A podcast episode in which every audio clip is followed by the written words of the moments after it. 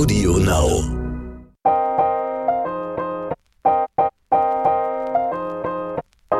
Neon Unnützes Wissen. Der Podcast, den man nie mehr vergisst.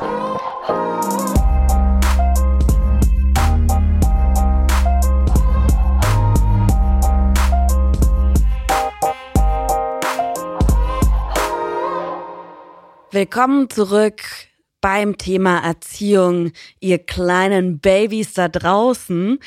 Wir alle waren mal ein Baby und irgendwann kriegen wir vielleicht alle ein Baby. Und damit habe ich schon drei Babys, das vierte, untergebracht in dieser Folge. Meine Aufgabe ist es in dieser Folge, mm. sechs Babys, da ist das fünfte, unterzubringen. Mm. Und jetzt habe ich nur noch fünf vor mir und noch so gut 30 Minuten Zeit. Ich finde, das läuft schon super. Das hallo. Ist lächerlich, Ivy. Hallo, hallo, Ivy. Hallo, liebe Leute da draußen. Das ist die Erziehungswoche, die große. Ihr verzogenen Bengel gehört mal richtig erzogen von uns, eurem Lieblingspodcast Unnützes Wissen. Ähm, dafür sind wir da. Am Montag haben wir schon die ersten Fakten besprochen rund um das Thema Erziehung. Und heute haben wir eine Expertin, Danielle Graf vom Podcast Das gewünschteste Wunschkind. Wäre das was für dich, Lars? So ein Erziehungspodcast? Also wenn du jetzt so immer weiter in deiner Papa-Rolle ähm, aufgehst, wenn jetzt jemand irgendwie Nein. über dein Management zu dir kommt, sagt, äh, Lars, du bist doch Influencer, hast du nicht Bock auf so einen Erziehungspodcast? Also folgendes, ich möchte nichts ausschließen in meinem Leben, weil ich immer ähm, alle paar Monate meine Einstellung zu diversen Sachen auch ändere und da sehr flexibel bin. Ähm, Fähnchen im Wind kann man sagen.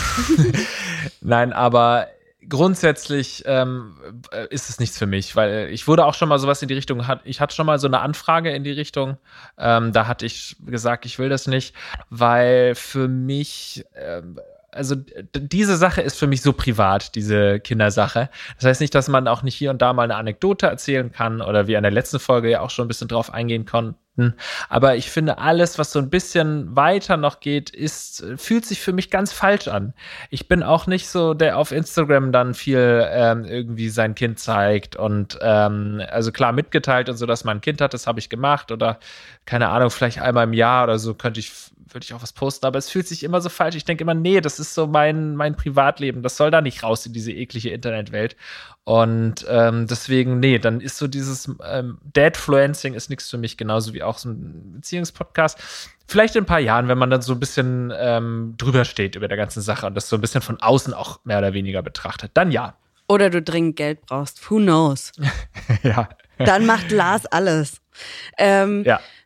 Sag mal, bevor wir jetzt mal äh, unsere Fragen an Danielle stellen, Wurdest du streng erzogen? Hast du das Gefühl, du hattest eine, eine sehr strenge Erziehung oder eher laissez-faire? Hm, Sagt man das? War das richtig? Laissez-faire? Laissez-faire? Laissez-faire, ja. Laissez-faire. Ja, das ist schwer zu sagen. Ich würde sagen, ich hatte schon eine anspruchsvolle Erziehung. Also meine Eltern hatten schon einen gewissen Anspruch daran, dass ich gut erzogen bin. Also so sowas wie äh, Manieren, Höflichkeit, das wurde mir immer sehr nahegelegt und da wurde auch streng drauf geachtet. Also insofern nicht laissez-faire.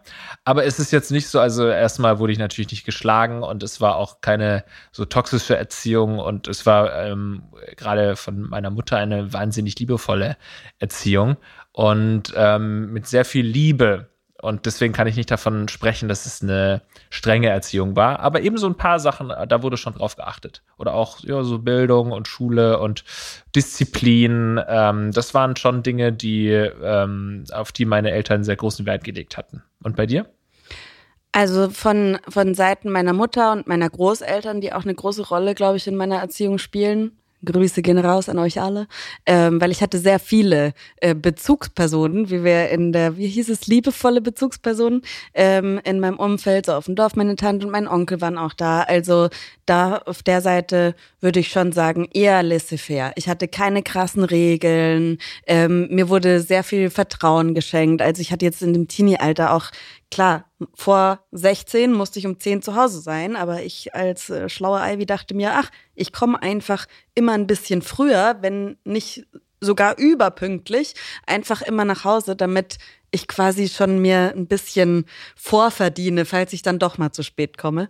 Ähm, ich glaube, ich war auch, obwohl ich echt teilweise Freundeskreise hatte, da glaube ich, haben, haben meine, meine Eltern schlaflose Nächte teilweise verbracht, so.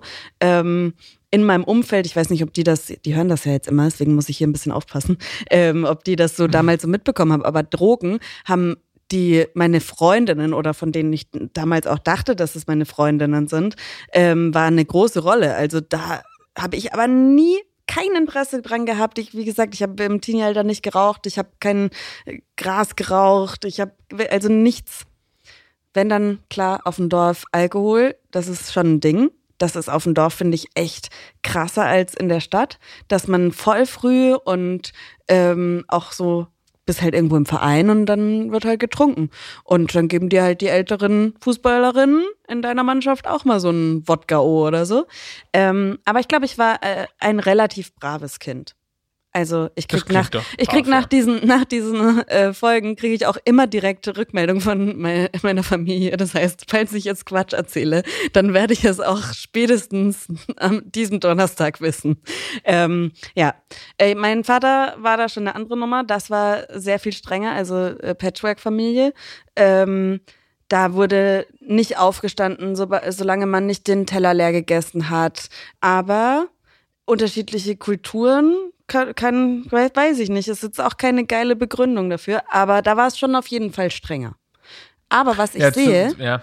bei meinen Kleinen, ähm, ich hoffe einfach, dass mein Papa den Podcast nicht hört. Ich grüße sonst auch an dich. Aber was ich sehe an den, bei meinen kleinen Brüdern, ist es komplett anders. Die können alles machen, was sie wollen. Die können aufstehen, wenn sie noch nicht leer gegessen haben. Also auch da ähm, hat sich einiges äh, getan. Vielleicht auch nicht hundertprozentig immer nur zu, all, jeder kann machen, was er möchte und bekommt alles, was er möchte, aber ähm, hat sich schon verändert.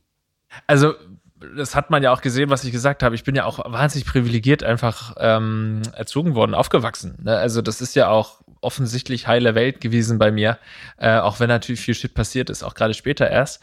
Ähm, war das eine heile Welt. Und ähm, das möchte ich immer dazu sagen, wenn wir so über Erziehung sprechen, dass es zumindest bei mir, dass ich schon weiß, dass es sehr privilegiert ist, eben nicht gehauen ähm, zu werden und, oder dass, ich nicht gehauen wurde.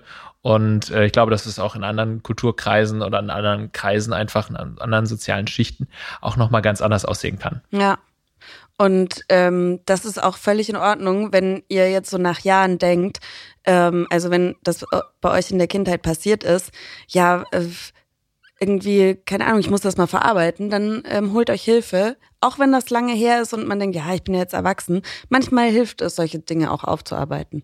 Kann ich sehr empfehlen. Okay, aber ähm, Manchmal werden wir vielleicht auch ein bisschen zu deep hier. Das ist ja ein Unterhaltungspodcast, Lars.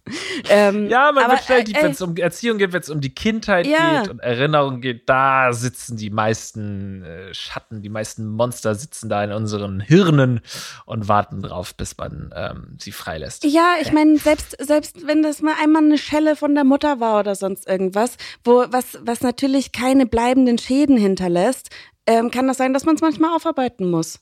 So. Ja, keine, ja, keine bleibenden ne? ähm, physischen Schäden. Ja, ja, ja genau. Ja. Ähm, aber äh, ich hoffe, ihr da draußen ähm, habt habt alle eine tolle Kindheit gehabt. Ich habe auch eine tolle Kindheit gehabt. Das sollte jetzt auch gar nicht so super scheiße klingen, ne? Ähm, aber jeder hat halt irgendwie so ein bisschen andere Dinge. Alles gut. Ah, okay. Wie angekündigt haben wir ja ähm, Fragen an Daniel Graf vom Podcast Das gewünschteste Wunschkind geschickt. Und ähm, ich habe mich gefragt, Kindern, egal ob das jetzt eine Schürfwunde ist oder eine laufende Nase, ein Pflaster drauf machen? Ja, okay, schönes buntes Pflaster. Warum ist das so? Warum hören Kinder dann auf zu schreien, sobald sie ein Pflaster drauf haben? Das Aufkleben von Pflastern hilft deswegen so gut, weil damit auch immer so ein bisschen Zuwendung verbunden ist. Also wir wenden uns unserem Kind zu und wir nehmen den Schmerz ernst. Ähm, wir sagen, ich bin da für dich, wir schaffen das gemeinsam, ich sehe deinen Schmerz und ich helfe dir. Du bist nicht allein und unsere liebevolle Zuwendung hilft, weil sie dem Kind zeigt, dass jemand da ist, der sich kümmert und der es ernst nimmt. Zum anderen wird durch den Körperkontakt das Kuschelhormon Oxytocin ausgeschüttet. Das wirkt als Neurotransmitter direkt im Gehirn und löst dort ein Wohlbefinden aus. Es reduziert außerdem Stress und Angst und das Schmerzempfinden. Das heißt, die Kinder fühlen sich danach tatsächlich objektiv besser. Und also, ihr seht schon, meine Fragen sind super random, weil hm, ich, ich niemanden erziehen muss. Aber ähm, wie ist denn das, wenn man Zwillinge hat? Was macht man, wenn beide gleichzeitig schreien? Wenn Zwillinge gemeinsam schreien, dann setzt uns das als Eltern natürlich enorm unter Druck. Zum einen hat es die Natur so eingerichtet, dass Kindergeschrei uns sehr, sehr unter Stress setzt. Das ist natürlich auch ein sinnvoller Mechanismus, denn die Natur musste sicherstellen, dass wir uns den Kindern zuwenden. Und wenn wir das natürlich doppelt haben an der Stelle, dann steigt der Stresspegel entsprechend. Es liegt in der Natur der Sache, dass wir uns nicht gleichzeitig um die Kinder kümmern können. Deswegen möchten wir mitgeben, dass man zumindest dafür sorgen sollte, dass das andere Kind, das auch gerade schreit, die Bezugsperson sieht. Denn Babys verfügen noch nicht über eine Objektpermanenz. Das heißt, Dinge, die sie nicht sehen, sind für sie nicht vorhanden. Das heißt, es ist für ein Baby unheimlich tröstend, zumindest die Person, ähm, ja, die Bindungsperson im Blick zu haben und ähm, ja, sich nicht allein zu fühlen. Und so können wir einfach nur nach und nach beide Kinder trösten und hoffen, ja, dass wir sie beruhigt bekommen. Okay. Ja. Ja, ich habe mich als ich als junger Vater mache mir natürlich auch meine Gedanken. Mache ich jetzt schon was falsch in der Erziehung? Was muss man eigentlich machen mit so einem mit so einem Kind? Man ist ja, man kriegt, man macht ja nicht so einen Führerschein. Das ist ja nicht so wie, wenn du, bevor du Auto fährst, dass du erstmal ein halbes Jahr lang lernst, wie man Auto fährt. Oh Gott, das sondern, ist echt krass. Das müsste eigentlich sein. Ja, Alter, du kannst viel mehr, also klar, beim Autofahren kannst du auch ganz viel Unheil anrichten, aber dafür gibt's ja dann auch den Test. Aber du kannst auch viele Unheile anrichten, wenn du Kinder kriegst. Krass. Das ist äh, sehr viel Unheil und du hast nichts, nichts davor gemacht. So, also die Mutter von Hitler zum Beispiel. Ja, ja, ja, hätte vielleicht ein, zwei. So, nee, aber auf die wollen wir es nicht schieben. Ähm, ich habe mir natürlich irgendwelche Ratgeber und sowas durchgelesen, aber man ist natürlich schon ein bisschen lost und deswegen wollte ich wissen, was sind denn so, so klassische Erziehungsfehler, die ihr immer wieder bemerkt?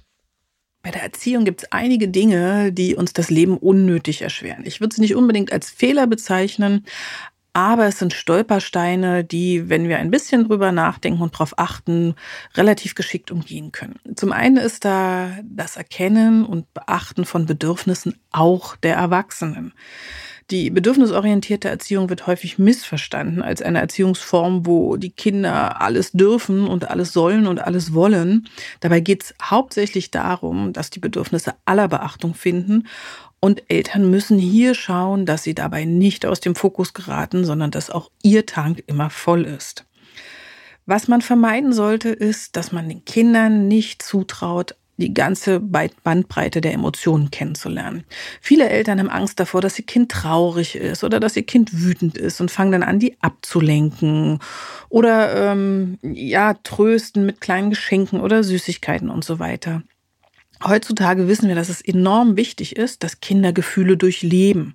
Unsere Aufgabe als Erwachsene ist es nicht, ihnen, äh, ja, sie vor den Gefühlen zu beschützen, sondern ihnen beizubringen, dass jedes Gefühl seine Daseinsberechtigung hat, dass es wichtig ist, unser Überleben sicherte und dass der Hauptfokus darauf liegen sollte, dass wir lernen, mit diesen Gefühlen umzugehen. Das ist nämlich etwas, was viele Erwachsene heute leider auch noch nicht können, weil sie damals als Kinder immer wieder angehalten wurden, sich doch nicht anzustellen, wir sollten unseren Kindern auch gar nicht so viel abnehmen. Also immer darauf schauen, was können sie altersgerecht schon und ihnen ruhig was zutrauen. Also nicht so viel abnehmen, viel zutrauen. Und ganz wichtig ist auch, Kinder kooperieren unglaublich oft. Und das sehen wir als Erwachsene oft nicht, weil wir darauf fokussiert sind, was nicht klappt. Wir sollten unseren Blick unbedingt dafür schärfen, was alles klappt. Und dann erkennen wir erstmal, an wie vielen Stellen unsere Kinder Kompromisse eingehen, die wir so gar nicht wahrnehmen. Und wenn wir erstmal erkennen, wie oft unsere Kinder kooperieren, dann wird uns relativ schnell klar, warum es oft zu Konflikten kommt, nämlich dann in dem Moment, wenn das Kind das Gefühl hat, hey, jetzt ist die Waage aber zu meinen Ungunsten ausgeschlagen. Ich habe den ganzen Tag kooperiert und du tust es gerade nicht, weil ich vielleicht ein zweites Eis haben will oder gerade nicht den blauen Becher. Insofern, da sollte man unbedingt den Blick ein bisschen schärfen. Ich als Erziehungsnoob außer dass ich Pädagogik studiert habe, habe ich ja nicht viel mit Babys zu tun. Ähm, und da auch nichts mit Babys zu tun gehabt. Aber ähm, gibt's denn so Erziehungstrends? Und wenn ja, was ist denn das momentan? Zweimal Baby, haha. Über viele, viele Jahrzehnte bestand eigentlich ein relativ einheitlicher Konsens darüber, wie man denn Kinder erziehen sollte. Der bestand vor allem darin, dass man sagte, man möchte positives Verhalten gerne verstärken und negatives Verhalten muss bestraft werden.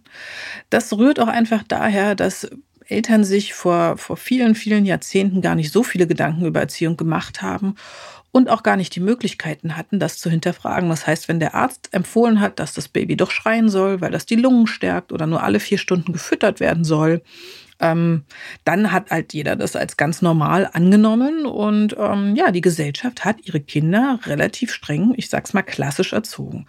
Diese klassische Erziehung kann man in weiten Teilen immer noch beobachten, wobei, wenn die Frage nach einem Erziehungstrend äh, kam, man doch sagen muss, dass die bedürfnis- und beziehungsorientierte Erziehung schon so ein Trend ist, ähm, der wirklich momentan sich sehr, sehr deutlich bemerkbar macht in der Gesellschaft. Und ich glaube, Ursprung dieses Trends ist vor allem, dass viele Kinder sich mit der eigenen Erziehung nicht so wohl gefühlt haben ähm, und einfach sagen, bei meinem Kind möchte ich das jetzt anders machen ähm, ja, man erinnert sich daran, wie beschämend es war, wenn man geschimpft wurde. Oder manche wurden ja auch tatsächlich noch körperlich gezüchtigt. Und Dinge wie, ich gehe jetzt ohne dich. Oder wenn du jetzt die Zähne nicht ordentlich putzt, dann kannst du ähm, ja keine gute Nachtgeschichte vorgelesen bekommen. Das sind Dinge, mit denen sich viele, viele unwohl gefühlt haben. Und ähm, ja, die hinterfragen jetzt einfach das Konstrukt von Strafen und Belohnen. Und man hat heutzutage so viele Möglichkeiten, sich zu informieren und stellt fest, dass die Wissenschaft sagt, sagt, nee, es geht auch ganz anders. Also Kinder sind unglaublich kooperative Wesen und ähm, ja, wenn wir uns mit deren Entwicklung beschäftigen und bestimmte Dinge hinterfragen, ob man die nicht auch einfach mal anders machen kann, dann stellen wir fest, dass sich das unglaublich positiv auf ähm, die Eltern-Kind-Beziehung und natürlich auch auf das Verhalten von Kindern auswirkt. Ich habe es ja in der letzten Folge, oder ich weiß gar nicht, habe ich es in dieser Folge auch schon gesagt, ich weiß noch nicht, ob und wann ich Kinder möchte. Also ich fühle mich aktuell, so viel kann ich sagen, nicht dazu bereit. Irgendwann sehe ich, wenn ich so, was machst, wie siehst du dich in fünf Jahren? Da sehe ich mich schon, glaube ich, irgendwie, vielleicht nicht in fünf, ich weiß es noch nicht, aber irgendwann in der fernen Leg dich jetzt Zukunft. Fest, jetzt sofort. da ähm, kann ich mir schon vorstellen, Mutter zu werden. So, aber wenn man dann so mit gerade Klimaaktivistinnen und so spricht und mehr Nachhaltigkeit auch super wichtig ist, da hört man schon immer mal wieder den Satz, in diese Welt kann und sollte man eigentlich gar keine Kinder setzen. Krieg, Klimawandel, wie seht ihr denn das? Ich kann grundsätzlich jeden Menschen verstehen, der sagt, in diese Welt möchte ich keine Kinder setzen. Ich denke aber, dass die Kinder eigentlich die Lösung des Problems sind. Weil unsere Generation hat die Zusammenhänge und die Hintergründe sehr gut verstanden. Das heißt, wir sind in der Lage, unseren Kindern beizubringen, dass Kriege kein probates Mittel sind, um Konflikte zu lösen. Oder wie wichtig es ist, dass wir das Klima schützen, damit wir auch noch in mehreren Jahrzehnten und Jahrhunderten einen Planeten haben, der ja ein lebenswertes Umfeld bietet. Das heißt, es ist unsere Aufgabe, natürlich einerseits selbst einen Teil beizutragen, indem wir unseren Konsum kritisch hinterfragen, aber auch indem wir unsere Kinder für die wirklich wichtigen Themen der Weltgeschichte sensibilisieren und sie dazu ermächtigen, selbstwirksam zu werden und aktiv etwas dagegen zu tun. Also ich persönlich kann dir ja auch eine Antwort auf diese Frage geben, ob man in diese Welt Kinder setzen sollte. Offensichtlich habe ich sie bejaht, ähm, weil ich finde, das ist auch so ein bisschen, da nimmt sich die aktuelle Generation vielleicht auch wieder ein bisschen zu zu ernst, weil Menschen nehmen sich immer zu ernst und jede Generation meint, dass die ist jetzt hier gerade im absoluten Novum angelangt. So, was sollen denn unsere Großeltern sagen, so dass die Kinder in die Welt gesetzt haben in Kriegs-, Nachkriegs, ähm, Zuständen, nee, nicht Nachkriegs, ähnlichen Zuständen, sondern es war ja. fucking Nachkriegszeit, ähm, dass man da Kinder in die Welt gesetzt hat und so. Die Menschheit war ja schon ähm, häufiger mal oder stand häufiger mal vor großen Herausforderungen oder in schlimmen Zeiten, wo man gedacht hat, ah, jetzt irgendwie Kinder auf die Welt kriegen. Aber irgendwie ist es doch auch so, keine Ahnung, will man jetzt, wenn das alle so gemacht hätten, dann wäre die Menschheit schon ausgestorben. So, das ist doch, ähm, und, und wenn, wenn wir das jetzt machen würden als Generation, dann würden wir ganz schön doof aussehen, wenn wir in Rente gehen wollen. Also, Es ist irgendwo ja. auch ein bisschen egoistisch, finde ich schon fast zu sagen, ach nö, ich habe jetzt keine, die Welt, Kinder, nee, nee. Ja, ähm, es ist Weil man tut immer so auf total weitsichtig und ja, ähm, wisst ihr eigentlich, dass eure Kinder dann auch total viel CO2 und wisst ihr und so weiter und das, und die leiden doch bestimmt dann später total ähm, drunter, aber im Endeffekt ist es doch auch einfach nur Egoismus. Nein, ist es nicht. Kann jeder so entscheiden, wie er will, aber niemanden vorwerfen, jetzt in diese Zeit Kinder zu kriegen, weil ich habe schon fast ein schlechtes Gewissen teilweise von Leuten bekommen, Echt? jetzt diese Welt Kinder gesetzt haben, ja. Ach krass. Also ihr habt euer Baby bekommen und dann kam so direkt, ach, ah, okay. Wolltet ähm, jetzt wirklich, seid ihr, ist das euer Ernst so? So ja, ja, direkt? eher, so, nee, so direkt nicht, aber irgendwie, wenn man sagt, ja, ich werde Vater und dann so, ja, okay, krass, nee, ich würde das jetzt nicht wollen, so in der aktuellen Zeit. So, ne, also wenn man mhm. da eher so seine eigene Meinung dann ähm, nochmal kundtut, dann überlegt man sich schon, ja, Moment, warum, was ist denn? Ach so, ja, stimmt, ist ja eine Kackzeit. Aber die kann man ja nur, wenn, wenn keiner mehr Kinder macht, dann kann die Kackzeit ja nicht mehr zu einer coolen Zeit werden. Dann wird ja die Menschheit einfach aussterben und es werden nur noch irgendwelche alten Greise gegeneinander kämpfen. Und wenn wir jetzt Kinder machen und denen ähm, gute Werte vermitteln und die schön erziehen, dann wird die Welt wieder schön, nicht wahr? Ja, es ist äh, irgendwie alles so absurd, weil ich, ich glaube, was der Unterschied so zur Nachkriegszeit ist, ist, dass es WissenschaftlerInnen gibt, die sagen so, äh, in so und so vielen Jahren ist das Leben, wie wir es kennen, auf der Erde nicht mehr möglich. Das ist schon irgendwie definitiver als, okay, der Krieg ist zu Ende, jetzt geht's voran. Ne? Ähm, und gleichzeitig haben wir auf der Welt Probleme mit Überbevölkerung. Hier haben wir Probleme mit zu wenig Kindern, damit irgendwie Alte versorgt werden. Also es ist irgendwie alles so absurd und noch möchte ich mir damit noch nicht so richtig Gedanken machen. Aber auf der anderen Seite kann man ja auch sagen, ey, ich werde meine Kinder dazu erziehen, dass sie ähm, es besser machen. Genau, das meine ich ja. ja. Dann ähm, ist mir zu einem anderen Thema andere Frage. Ich war jetzt im Urlaub ja auch und da ist mir aufgefallen, dass man so ähm, beim Restaurant dann häufiger sieht, viele Eltern greifen zu dem Mittel Smartphone oder Tablet. Wenn die Kinder schreien oder wenn die Kinder am Essen nörgeln, wird das Tablet aufgestellt und die Kinder schauen sich das an. So, wo ich mir denke, ja, ich kann das also ich bin da ein bisschen hin und her gerissen, weil ich kann es auch ein bisschen verstehen. Du willst halt im Urlaub auch mal irgendwie ein Abendessen haben und deine Ruhe haben und ist einfach nicht möglich mit Kind, weil du einfach Dauerbespaßung irgendwie an den Tag legen musst. Und da dieses einfache Mittel zu zücken, das ist schon sehr verlockend. Auf der anderen Seite denke ich mir auch, boah, ey, die Kinder setzen sich dahin oder die kommen schon im Kinderwagen mit dem iPad in der Hand ins Restaurant und äh, essen dann nebenbei, schauen sie im iPad und sind eigentlich dann irgendwie über eine Stunde am iPad und du weißt genau, die werden auch ähm, im, im Bett wieder irgendwie das iPad in der Hand haben. Also ich finde es ein bisschen, fand es ein bisschen grenzwertig zu beobachten. Gleichzeitig war es ja schon so, dass es den Eltern geholfen hat, wenn sie den Kindern einfach ein Smartphone in die Hand gedrückt haben. Und deswegen wollten wir wissen, wieso denn Fernseher oder das Smartphone bei Kindern ähm, wie ein Allheilmittel wirken, sozusagen.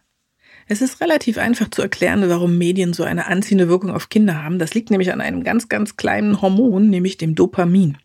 Wenn Kinder auf dem Handy spielen oder Fernsehen, dann äh, wird im Gehirn Dopamin ausgeschüttet und das führt dazu, dass sie sich wohlig fühlen, warm und geborgen und zufrieden. Und weil das natürlich so ein wunderbares Gefühl ist, kann man davon nicht genug bekommen. Und ich glaube, ähm, ja, den Effekt beobachten auch viele, viele Erwachsene an sich, denen es auch unheimlich schwer fällt, ihr Handy zur Seite zu legen legen.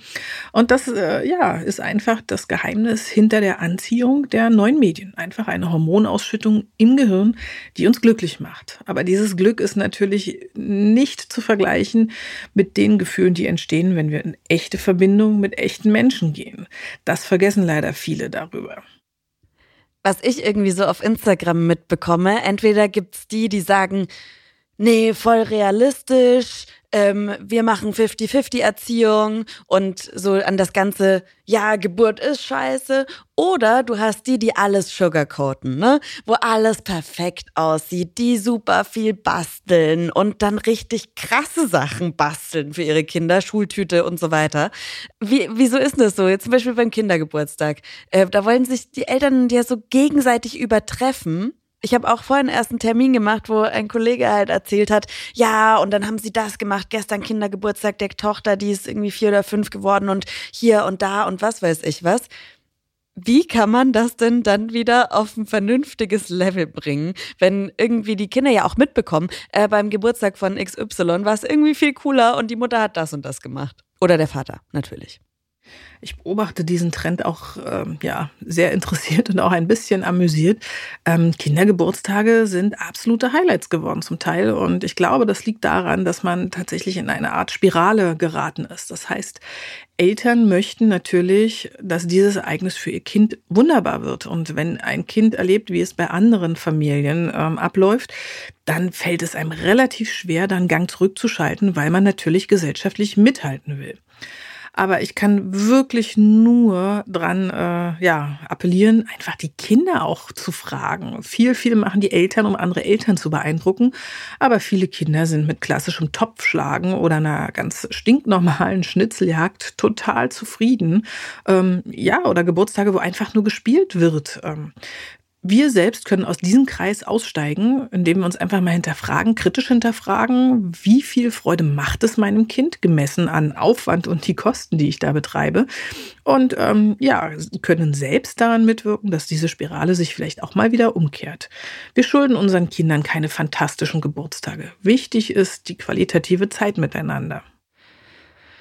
Okay, also irgendwie intensive Folge bis jetzt, Lars. Vielen, vielen Dank an Danielle Graf vom Podcast Das gewünschteste Wunschkind. Äh, ich finde geil, dass sie so auch wissenschaftlich auf unsere Fragen geantwortet hat und das ähm, gefällt mir. Also falls ich mal Mama werden sollte und ihr noch euren Podcast macht, Danielle, dann bin ich dabei, höre ich mal rein. Und ich werde mal reinhören. Ja, Versprochen. Du, du kann, Klingt auf jeden Fall sehr verlockend. Du solltest auf jeden Fall. Aber hast du irgendwie auch das Gefühl, dass man, dass du dich die ganze Zeit so informieren musst? Ja, es ist. Ja. Also, dass du, du, ich meine, du hast vorhin auch schon so ein Magazin, so ein Elternmagazin. Ähm, ist das so wichtig, dass jetzt schon bei einem Baby so die ganze Zeit immer neuester Stand? Hast du das Gefühl, du hast so einen Druck, dass du dich auch immer wieder einlesen musst? Ja, man hat auf jeden Fall diesen Druck, ähm, dass man ja irgendwie alles richtig machen will und ich weiß auf jeden Fall, dass ich mich äh, in der Schwangerschaft da sehr viel informiert habe, weil da hattest du halt auch noch Zeit. Und das ist das, was dir fehlt. Also sobald das Kind da ist, hast du halt eigentlich gar keine Zeit mehr. Du hättest schon noch Zeit, aber wenn du dann mal ein bisschen Freizeit hast, willst du nicht auch noch mal den Erziehungsratgeber ähm, aufschlagen und dann da, dich auch noch mal damit beschäftigen. Also das kommt schon auch vor noch und ähm, gerade so ab dem zweiten Lebensjahr wird es ja dann auch mal spannender, was so die Erziehung angeht. Also das mache ich schon dann auch noch. Aber ähm, jetzt in den letzten Monaten, sage ich mal, war das einfach alles ein bisschen viel und deswegen habe ich mich da nicht mehr großartig informiert. Ich habe hier jetzt noch so eine Umfrage für dich, aber vorher möchte ich dich fragen, was, wenn du jetzt so an die Jahre, die noch kommen, was hast du schon mal überlegt, was ist so das, was dir am wichtigsten ist wie du dein Kind erziehen möchtest? Was für Werte? Boah, das ist ja eine riesige Frage. da hätte ich mich ja mal drauf vorbereiten können. Also ich glaube, mir ist am wichtigsten, dass man ein empathisches und in sich glückliches Kind erzieht. Also dass es sowohl mit sich selbst, dass es Selbstbewusstsein, äh, selbstbewusst ist, dass es mit sich selbst zufrieden ist und sich selbst auch in gewisser Weise liebt, aber eben auch Liebe für andere Leute aufbringen kann. Das wäre mir besonders wichtig. Und in dem Moment hört man vielleicht sogar auch sein Kind im Hintergrund ein bisschen schreien, was ja auch ganz passend Passend, sehr passend. Ähm, eine Umfrage in Deutschland 2018 hat nämlich ergeben, dass zu den wichtigsten Erziehungszielen 74 Prozent ähm, da Ehrlichkeit bei der Erziehung von Kindern für besonders wichtig halten. 62 Prozent der Befragten halten Respekt ebenfalls für besonders wichtig und rund 60 Prozent ist Hilfsbereitschaft von besonderer Wichtigkeit. Finde ich, ist jetzt erstmal schön. Das äh, finde ich alles gut. Und wenn da so viele sind, die schon auf Anhieb sagen, das ist mir wichtig, glaube ich, sehe ich, sehe ich nicht ganz so schwarz in unsere schwarze Zukunft. Ja, also wenn ich als Zyniker jetzt noch sagen darf, dass das wahrscheinlich alle Eltern in allen Jahrhunderten immer. schon immer gesagt haben und angekreuzt hätten. Das glaube ich Aber nicht. Ja, ich, weil, nein, nein, nein, das glaube ich nicht, weil ich glaube noch so in den, in den 60er Jahren ähm, war Respekt viel, viel höher. Und ähm, Hilfsbereitschaft vielleicht gar nicht so, sondern einfach nur Gehorsam wichtig, weißt du? Hm, kann sein. Mag sein, Ivy. Ich bin, bin bei dir. Wir, wir blicken positiv in die Zukunft. Und der allerletzte Fakt zum Thema Erziehung lautet frische Luft beugt Kurzsichtigkeit vor. Laut mehreren voneinander unabhängigen Studien entwickeln Kinder, die jeden Tag mindestens zwei Stunden lang draußen spielen, im späteren Leben seltener Kurzsichtigkeit, selbst wenn die genetische Vor Vorbelastung groß ist, weil beide Elternteile Brillenträger sind. Hm, also, liebe Zockerinnen und Zocker da draußen, ob jung oder alt, geht ab und zu mal an die frische Luft. Dann seht ihr auch besser. Babyboy Lars, das war mein letztes Baby und damit verabschiede ich mich von dir und von unseren Babys da draußen, den Hörerinnen. Und jetzt habe ich euch noch zwei extra gegeben. Ich glaube, ich habe meine Aufgabe erfüllt gönnerhaft. Aber hast du sehr gut gemacht, Ivy. Ähm, herzlichen Glückwunsch zu deiner ähm, erfolgreichen Bestrafung. Und an euch da draußen herzlichen Glückwunsch, dass ihr euch wieder über eine halbe Stunde pures Wissen reingezogen habt und ähm, wieder was dazu gelernt habt für die nächste WG-Party. Und lasst gerne, wenn ihr das schon jetzt alles habt, dieses Wissen in eurem Kopf, ähm, bezahlt uns, indem ihr einfach ein Like da lasst. Ne? Sozusagen. Also eine positive Bewertung.